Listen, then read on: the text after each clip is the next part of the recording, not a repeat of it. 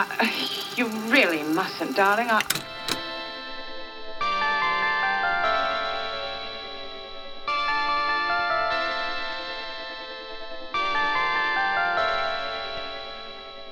What's up, everybody? Welcome to episode two of the second season of Can I Comment? I'm Michael. I'm Jake. And I'm here with Jake. And uh, we're just gonna keep rolling because that was that was fun. We're recording this. Um, and so anyways, anyways, episode two uh is gonna be gonna be really good. We had the amazing Dr. David Campbell on. And uh, what do we talk about? We talked about, well, we looked at a toxic theology. We did look at a toxic theology, From a little bit of a different toxic theology. twist. Normally we look at like real progressive Yep. Mm-hmm. theology people. Um, and This as we know, progressive we- Christianity is not Christianity at all. Right. As I famously like to say. Yep. But today we looked at somebody on the far right. the alt right alt right Christianity is no Christianity at all. Is that what we're saying? So we took out uh, we took a look at one of those and started talking about that, and then just jumped into COVID and um, i- is God behind it? What is God saying to us through it? Yep. Um, and It's a great conversation. it was good. You guys mostly agreed. We mostly agree. everything. David's awesome. He's become a, uh, I guess, a bit of a mentor Mm-hmm. of mine, um, and he's amazing. And we don't always agree on everything, Mhm. as I think we'll come across in the conversation. But we know you're going to enjoy it. but it was amazing. We love them. So, hey, listen, hey, before uh, we go into the interview, do us a huge favor subscribe on iTunes, Spotify, YouTube. Leave us a comment, leave us a review, and um, rate the show. That is a uh, that's something you can do that is a huge help. And uh, hey, listen, hang around. We're going to jump into this interview, and we'll see you right back here next week. Thanks for being on. Uh, thank you for having me. Well, we we start out every episode with um, a thing that we like to call toxic theology, uh, and we did this first um, with uh, Gabe and Nathan. So basically, what we do is we scour the They- internet to find uh, of toxic theology from them, exactly, exactly. So especially basically one of them. I won't mention which one.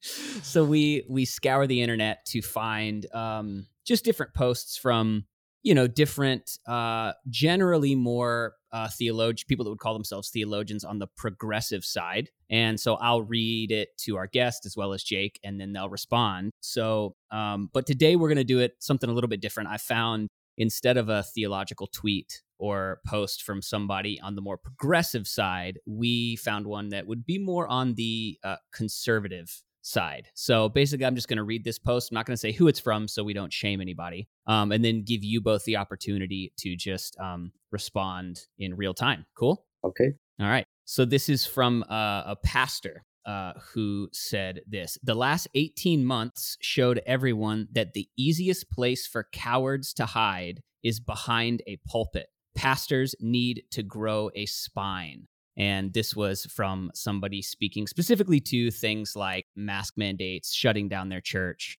um, and all of that stuff. So this was from a pastor essentially saying that pastors who are unwilling to break mandates to have church um, need to grow a spine. So I would love to hear. and probably not even just break mandates, but like be vocally in opposition against anything and everything related to Correct. the government. Yeah. I believe this person has a sign out in front of his church that says masks not allowed here.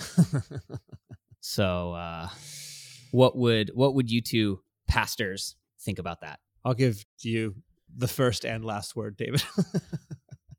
Coward.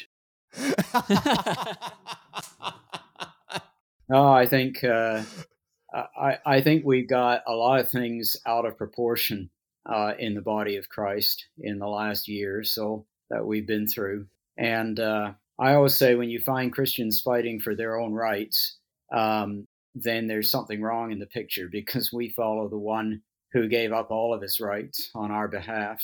And I think that when Christians respond in love, mercy, and forgiveness to persecution, I don't really think you can classify having to wear a mask uh, as persecution, but even supposing for the sake of argument that it is, when Christians respond in love, mercy, and forgiveness to persecution rather than trying to fight back, uh, then that's the, the, the seedbed for revival.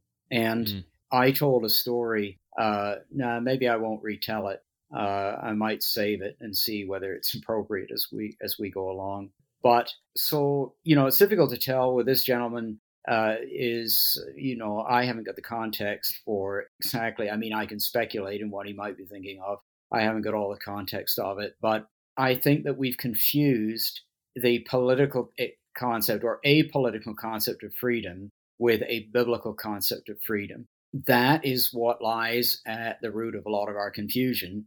Uh, it's when theology gets politicized. Mm-hmm. And so, biblical theology, when it gets politicized, and uh, when the Bible gets politicized, and uh, does the Bible have any political application? Uh, yes, uh, certainly Romans 13 is one place to go. The entire book of Revelation is another place to go. Um, however, uh, when we approach these subjects from a primarily political or philosophical perspective rather than a biblical perspective, uh, we run into trouble. And so, you know, I'm, I'm, not American, so and I'm not going to take pot shots at American either, Americans either because I, I love Americans, any any that I've met, even you two rogues. Uh, but uh, uh, I Americans love freedom, and uh, it's it's built into the warp and woof, uh, the fabric of American society. You could look at it another way and say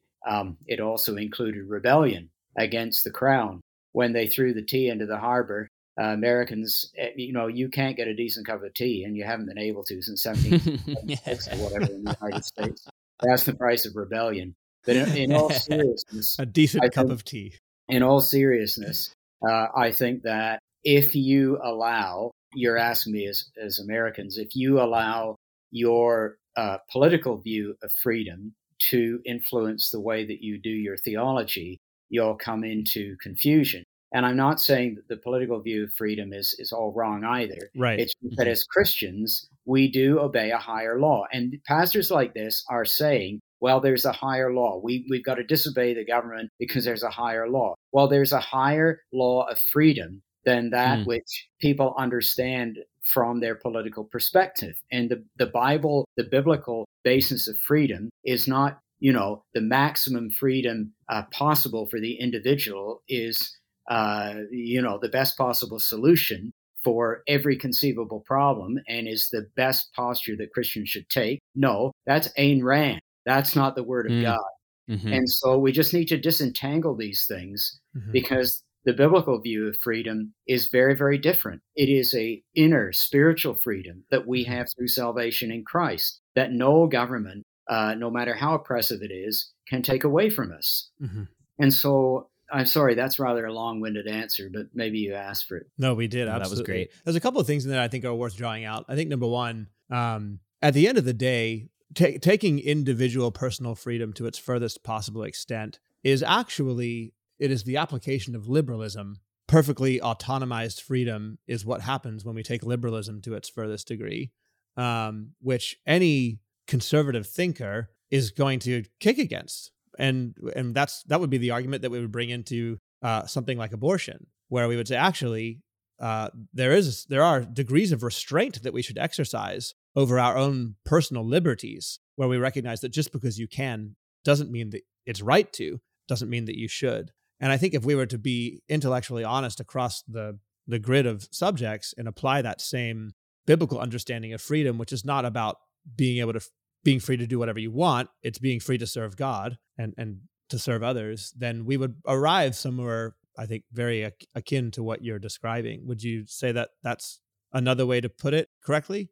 Yeah, I would. And Romans 13 you know, we we focus on the first seven verses, which deal with the Christian's responsibility to obey the state. Uh, and by the way, uh, the state and the emperor that, um, in the context of when Paul was was writing Romans in the late fifties, was a man called Nero, who was not particularly favorable to Christians. In fact, he mm-hmm. tarred them and set them alight in the Colosseum in Rome. Uh, and yet, Paul says, you know, that we're to honor the one in authority. Um, but if we go beyond the first seven verses into verses 8, 9, and 10, we find out that um, the, the Word of God commands us to love our neighbor, that the law is fulfilled in the command to love. Um, and he, he actually says it's we have to pay all of our financial debts and our taxes. That's verse 7 verses. But in verses 8 to 10, he says actually the debt to love can never be paid fully in this life because obviously none of us are ever going to love perfectly. But the idea is that we're to love our neighbor because love fulfills the law.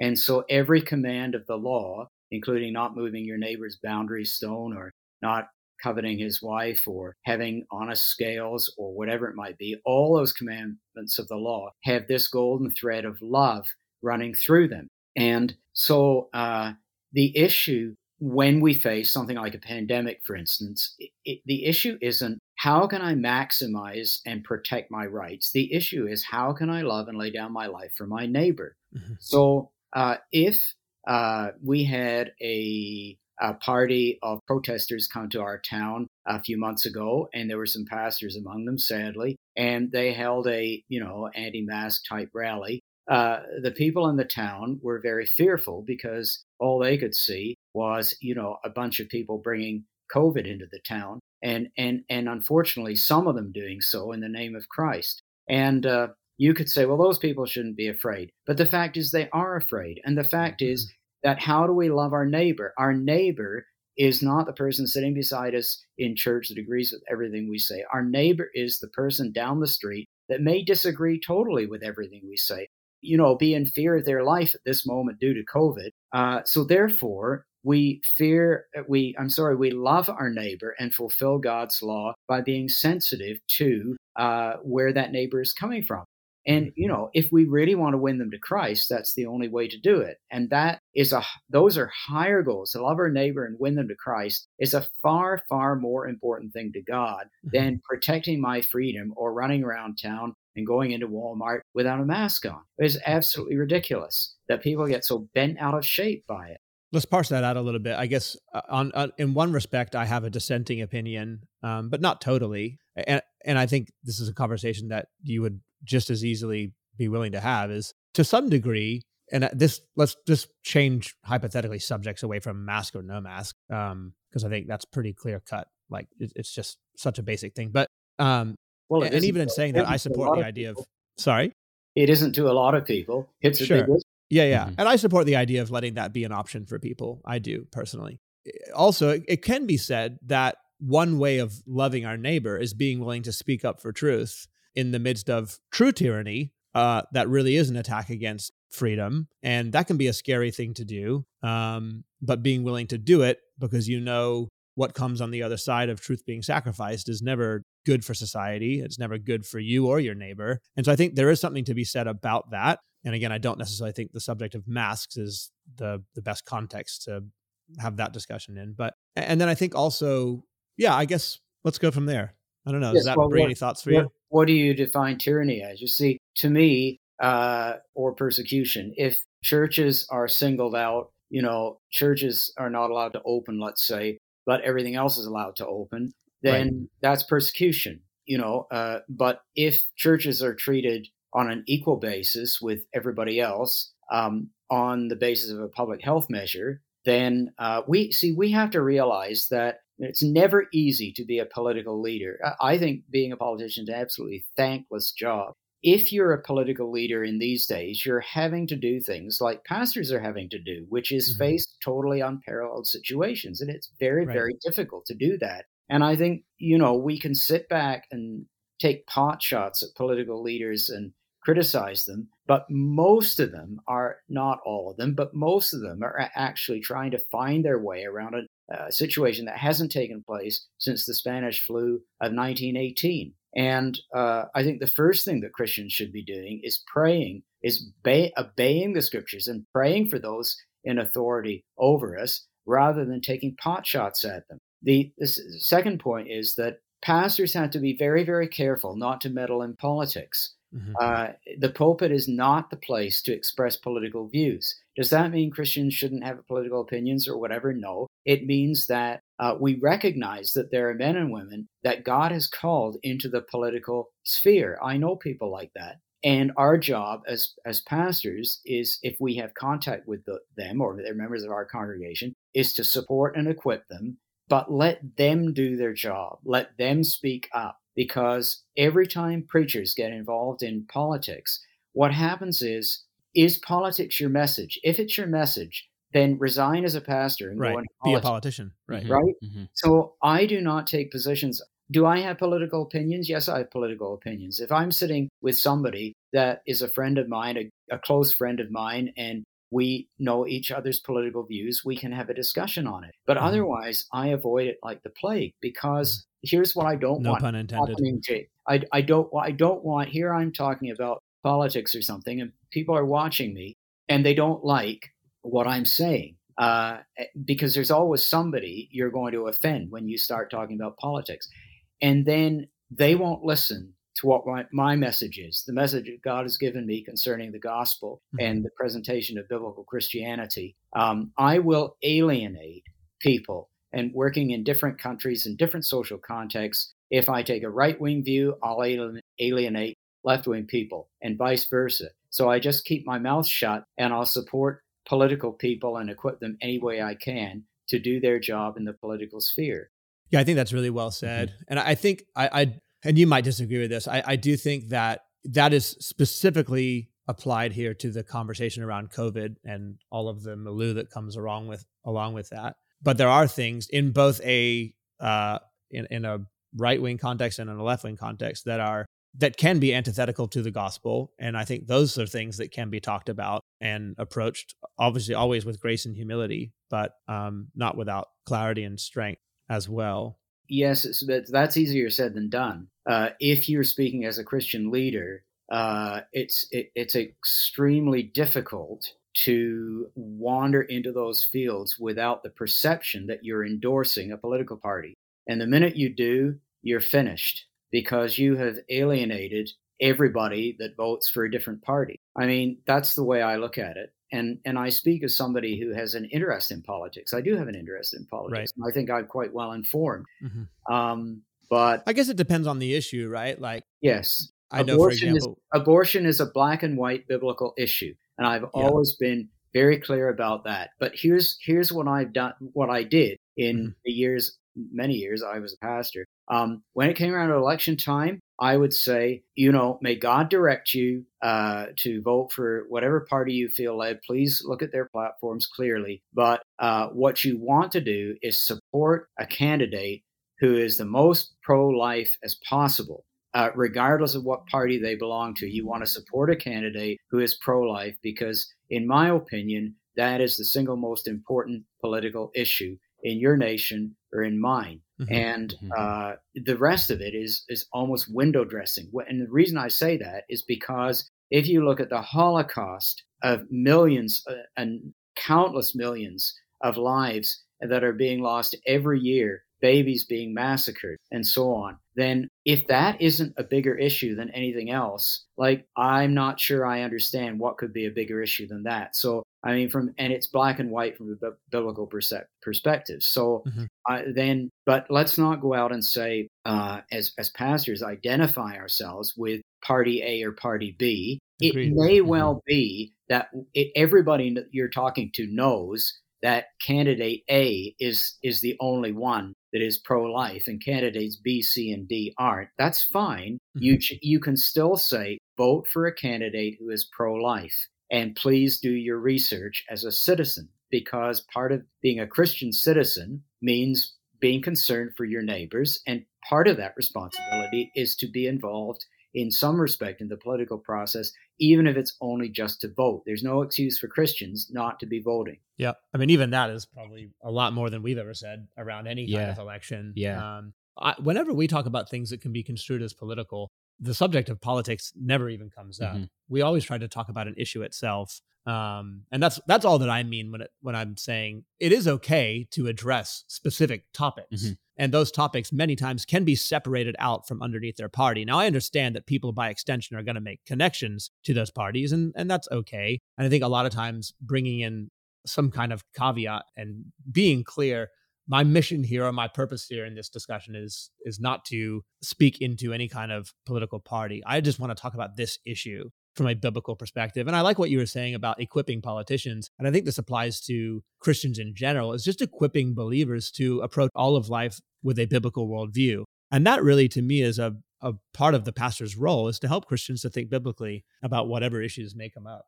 Mm-hmm. I don't know. Do you have any thoughts? Well, that was just going to be my my question. I mean, I think the perspective that you both had uh, was very much from the context of a pastor, mm-hmm. right, a shepherd. So I mm-hmm. guess my question would be if we were to talk about just the the Christian that shows up in church mm-hmm. that you know knows their Bible that is doing the best they can to follow Jesus, would you say um, those same guardrails would apply, or would you say that because of the unique position that a pastor is in, they almost have to be a bit more careful than mm. just say mm. the, the normal Christian at their workplace or the university student or or whatever that might be. That's that's good. I want to make sure I understand the question correctly, and then David, I'll let you answer first. Basically, should should Christians who aren't pastors, aren't leading mm-hmm. churches, aren't leading Christian ministries, should they be as careful about not coming across as clearly partisan partisan in one way or the other yeah even though it's almost impossible to avoid that when you mention anything about a particular hot right. button issue right yeah I think that it's a little bit different, but any Christian is a witness primarily for Jesus Christ. Right. And so you're always thinking of how do I fulfill the law of God by loving my neighbor? So is what I'm go- going to say to the guy uh, that I'm working with, or what I'm going to say to the college student that I'm studying with, or what I'm going to say to the lady next door, uh, or whatever, or, or somebody that I meet at the gym or, uh, you know, at the kids' soccer game or, you know, mm-hmm. what am I going to, am I, is what I'm going to say to them going to, uh, you know, ultimately going to edify them, draw them closer to Christ, be a good representation of Christ? Uh, or is it going to be something that is going to offend them or make them mad for no good reason or make them less likely to listen to me? So I think Christians are called to be peacemakers, uh, not warmongers. And uh, so, uh, and, and, I'm not a pacifist, so I'm not trying to say that before yeah. you put me off of the mm-hmm. past mm-hmm. there. But we're we're supposed to be peacemakers primarily, uh, and so we we're supposed to be bridge builders. And and so every even a Christian politician should be someone who's gracious, you know, they're they have their own principles. They're prepared to stand for them but they're personally gracious to those who oppose them. Mm-hmm. and they're not nasty. They don't tell lies. They don't exaggerate. They're truthful. And they come across as being approachable people and mm-hmm. people that you know you actually like. Mm-hmm. and i guess that's the real uh, key thing right is it's not always about what you do and don't say. It's how you say it. And having speech that is seasoned with salt um, is important. Jesus nor the apostles didn't shy away from addressing uh, issues of holiness, you know, uh, but their language was such that they could not be accused of being bombastic, but they could be still disliked for holding a particular position on an issue. Yeah, well, if you are called to the political realm, it's your job to have a position on the issues. Mm-hmm. And you're correct. It's then a question of how do you express that? And I often think political leaders, if they actually were prepared to apologize and acknowledge they've made mistakes, mm-hmm. which is what as Christians we're supposed to do, that they actually would be a lot more popular than mm-hmm. than they are because it's mm-hmm. when they are in constant denial that they've ever done anything wrong and always on the defensive that people actually get turned off. Mm-hmm. Um, so a Christian who's in politics should come with a humble spirit, should acknowledge his or her, his or her mistakes. Um, you know, you hold your convictions, but you hold them gracefully. And you yeah, and to- that would be true too of Christians who aren't in politics. So you're neither a pastor nor a politician; you're just a Christian. Exactly. Uh, but part of having a, a, a biblical worldview means that you're going to have convictions. And, yes, because the, uh, king, the kingdom of God uh, operates in every single realm of society. Mm-hmm. And uh, the role of the politician or the role of the fire firefighter or, you know, the role of the teacher, they're all of equal value and mm-hmm. strategic mm-hmm. in God's sight. Uh, otherwise, we retreat into a sort of a pietistic, inward looking, holy huddle perspective instead of having a broadly based biblical kingdom of God perspective. One of my favorite quotes I think I've discussed it with you, Jake, is Abraham Kuyper, mm-hmm. who said there's not one square inch of ground on this earth over which Christ does not cry mine. Mm-hmm. And uh, Kuyper, you know, he put that into action. He founded a major university, it's a major university this day. When he finished doing that, he went into the political realm and founded a political party. And he ultimately became prime minister of the Netherlands Uh, and so, you know, Kuyper was a, a, theologian. He was a theology professor, but he put his perspective of the king. He was an unusual man, but he put his perspective of the kingdom into practice. Somehow, if we can recover something of that, uh, I think we can enrich our discourse. You know, we can we, we can enrich our our effect on society. We can be salt and light. You know, in a way that we need to be. Part of the problem is that, particularly in American evangelicalism, I I know we're. Um, I wondered if we were discussing eschatology today, but it, oh, everything. Always, everything always comes back to that because your eschatology it, it, affects absolutely everything else you believe, even mm-hmm. if you don't realize it. And um, the major problem with American evangelicalism was it was so dominated by dispensationalism in the first part of the 20th century. And part of the whole dispensational thing is the world belongs to the devil. You know, God can't do anything about it. The only thing he can do is like the rescue mission out of Afghanistan, uh, mm-hmm. uh, except God's going to do it a little more effectively than unfortunately has been the case. And uh, I noticed today that some Canadians were rescued by the Ukrainian army. I'm mm. not quite sure how that happened, but I'm very grateful for it.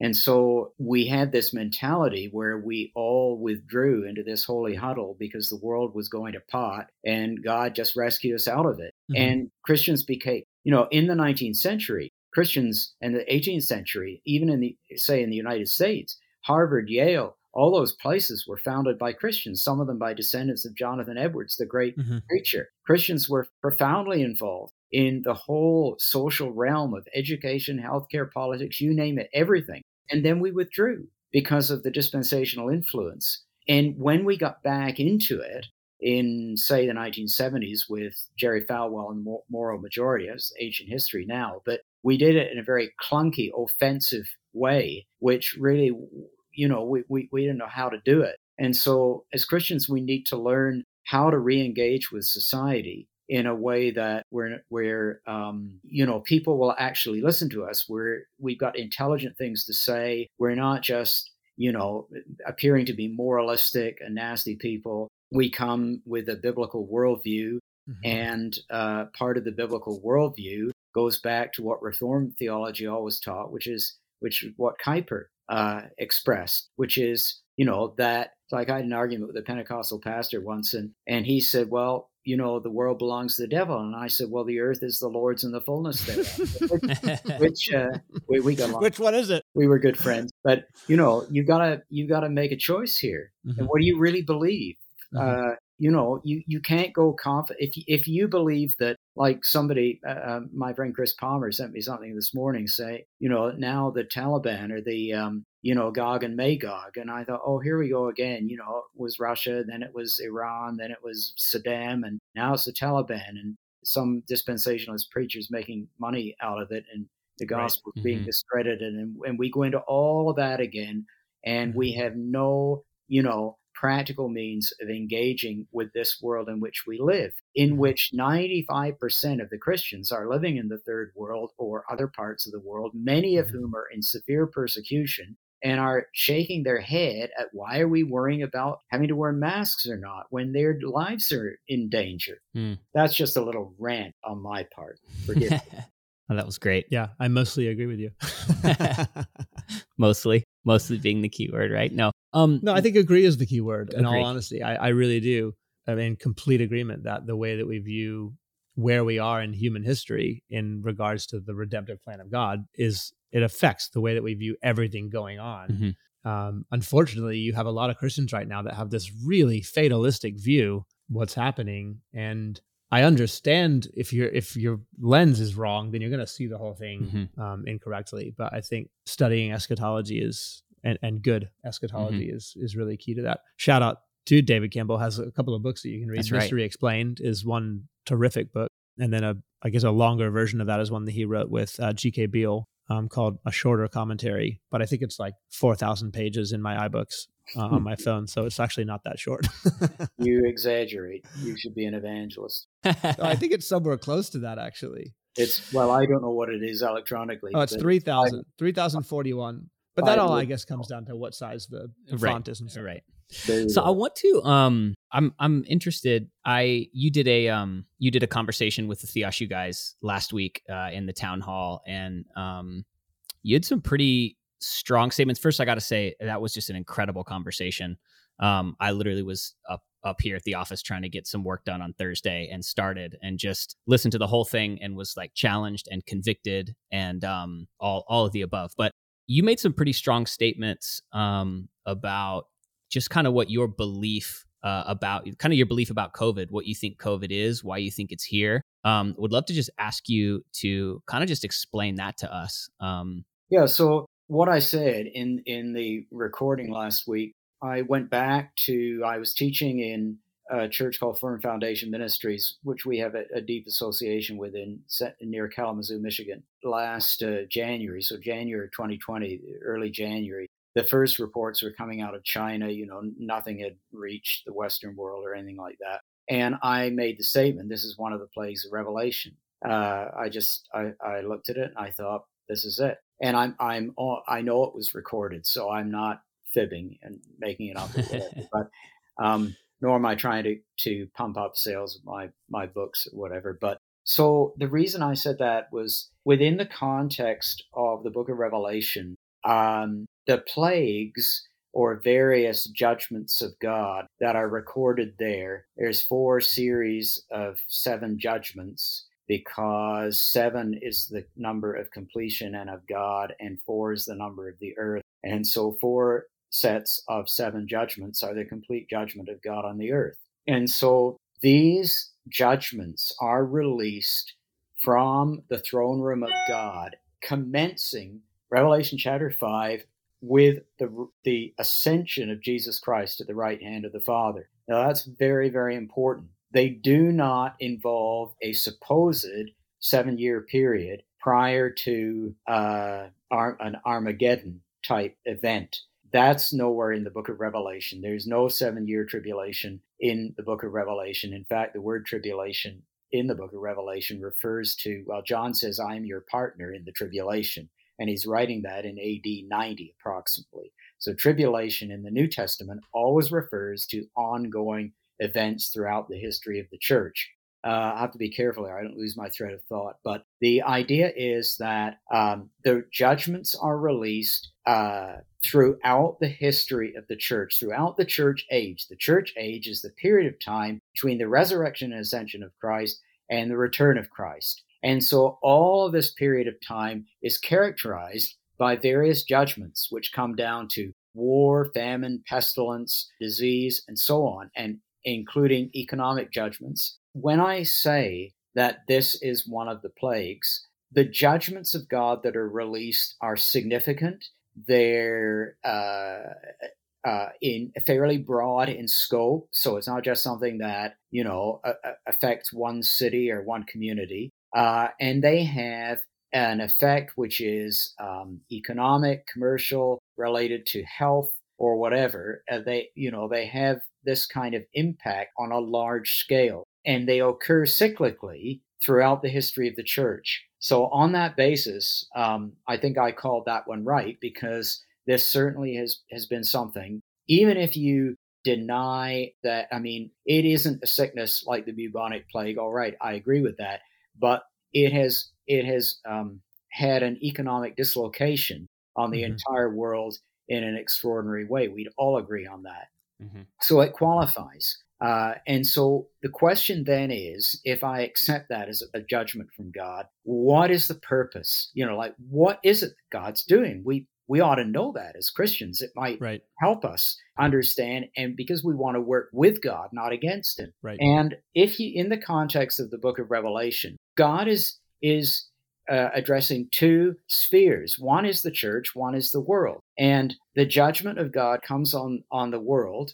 To and, and God is primarily judging idolatry. And the idolatry is the worship of anything other than God. I don't mm-hmm. care whether it's uh, technology or medicine or the almighty dollar or whatever it might be, an atheist or false philosophy or religion, anything other than worship of the one true God in the Bible is idolatry. Idolatry is the basic sin, Genesis to Revelation, and that's why it's specifically singled out in the book of Revelation, idolaters. And so God is the addressing idolatry in the in in the world whenever He sends a judgment. But God is also addressing something in the church. And if you right. look at the seven churches of Revelation, seven is the number of God and of completion. So the seven churches that are addressed are representative of the universal church. And the things that are going on in those seven churches that John was writing to are a- absolutely representative of the body of Christ in a nation, a community, or even around the world at any one time. Two of them were in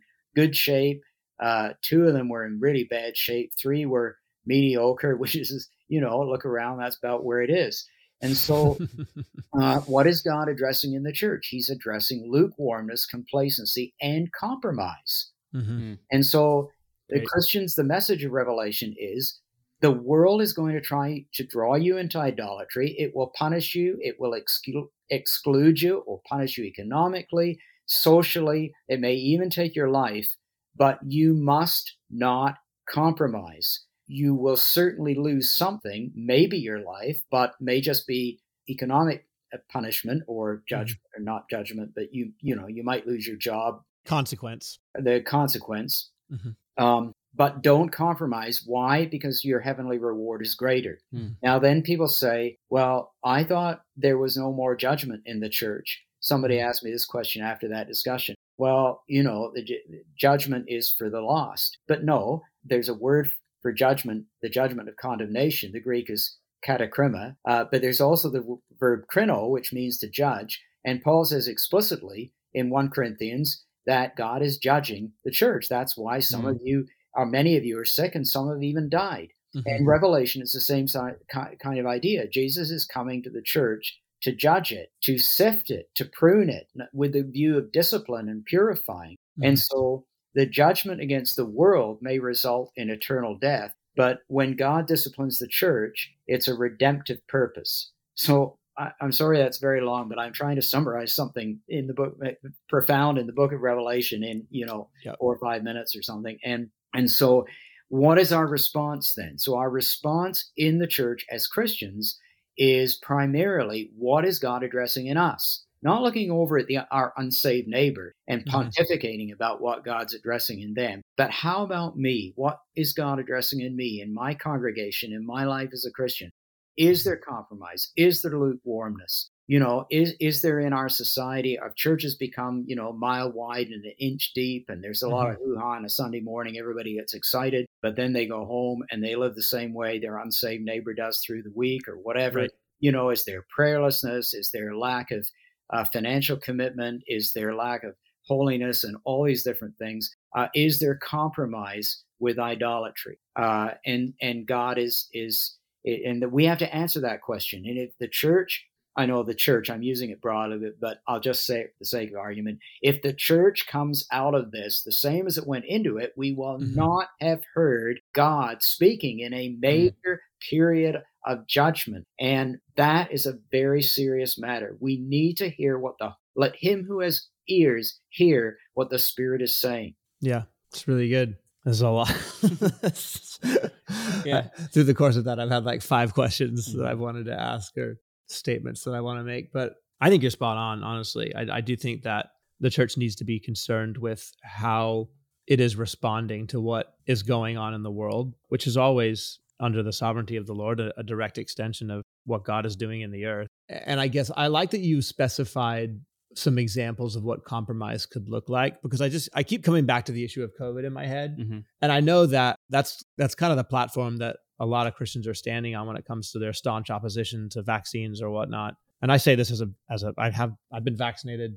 Mike's been vaccinated. Mm-hmm. I've our our wives have been vaccinated. We're not anti-vax at mm-hmm. all. I don't mind people having a differing opinion about whether or not they want to be vaccinated. I, I really don't mind that at all. And that's been our approach throughout a lot of this is I see it as a, a matter of personal conscience and maturity is allowing people to uh, approach the issue according to their personal conscience and their faith. But I know that that there are some Christian voices, kind of going back to that initial tweet that you read about spinelessness in the pulpit, where they're seeing this as an example of compromise. If you're not, mm.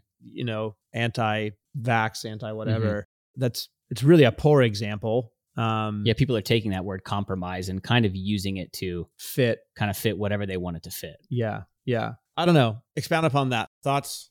Well, then I think that's a satanic deception in the sense I'm not saying this man's de- satanically deceived because I don't know him or who he is, but it's a satanic deception. If we go through all this and all we think God is calling us to do is stand up against certain policies of a, a government official, we have not even begun to hear what the Holy Spirit is saying to the churches because God is addressing deep issues of where is our commitment? Um, you know, are we, uh, wh- where is the stewardship of the life, the resources? You know, what does our day to day life look like? Uh, Where is our church life not reflecting New Testament Christianity? And the reason we're having many churches are having little effect is because they've become kind of, you know, religious institutions Mm-hmm. that have lost the ability to communicate with the world outside. And they also have been, you know, they are many of them churches are shot through with compromise, including gossip, division, backbiting, slander. And that's compromise. That's the Right. work of the enemy. Uh, prayerlessness, uh, superficiality, lack of covenant commitment. Mhm. Um, these are things that the Western Church there are rife in the Western Church. And um, I came to Christ at the tail end of what was called the Jesus movement, Mhm. and there was a tremendous visitation of God. There were changed lives. Uh, You know, people went through the fire of the Spirit of God and came out different Mhm. than they were before. Mhm. And I'm not saying that's not happening either today. I'm just saying we've had a long period of lukewarmness where, you know, that sort of fiery transformation and the fire being the refining fire of the Holy Spirit has not been characteristic. And our churches are not full of people that are desperate and hungry for God in the way that we should be and in the way that churches were at the time when I came to Christ. Um, and maybe that's affected me and set a standard, a higher standard. But uh, that's that's what I experienced, and I believe it's one of the reasons why so many millions of people came to Christ. It was the last time on this continent we had any kind of visitation of of God in that way. at that uh, level. Yeah. Yes. I mean, I guess it, it's worth saying that compromise is a direct uh, result of worldliness creeping into the church. And th- that's worth saying. But it does, the mature Christian needs to be able to discern like what that worldliness really is. And I love that you started quoting, I think that's from probably first or second timothy. Like the new testament doesn't leave us uh it doesn't leave us without idea as to what these kinds of compromises look like. Paul has those long is it first timothy or second timothy where he has that long list of um behavior like disobedience to parents and all that kind of stuff? And Yeah, um, Yeah, I think yeah. being able to hone in on that and really know our Bibles will help us to discern what in the world is an example of the temptation to compromise and what's just just part of living in Mhm. you know in in human society and a, you know a vaccine in in my view is certainly just part of living in a human society and again i understand that people have logical reasons for being resistant to that um, and i don't think that those are totally debunked but i do think it's a, this is one of those to me this is such a secondary thing that we need to be unified in the essentials um, and, And- and Jake, that's that's my fear. You know, people are breaking friendships. right Uh, churches are being divided over what? Over nothing to do with the gospel, but Exactly. over eh, peripheral matters uh, such as your opinion on, you know, masks, vaccine restrictions, whatever. And when we come out of all of this, and God willing, all of that is behind us, those divisions will still be there. Those friendships will still have been destroyed Mm. and for no good gospel reason. And so, a mature Christians will learn to live with, and you know, people within the body of Christ who have different opinions on these Mhm. topics without breaking fellowship over them. yeah So- that's so important And that's part of the worldliness in the church. The churches divide over the dumbest things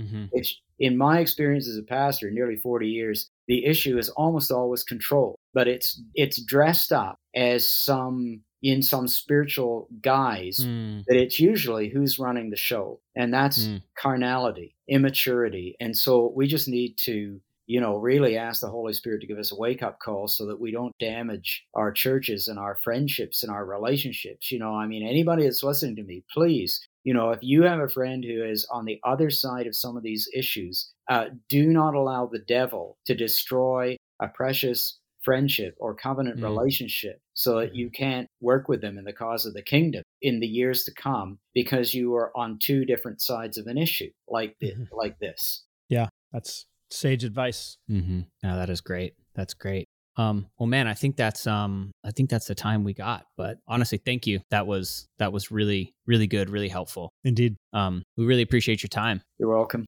Thanks, David.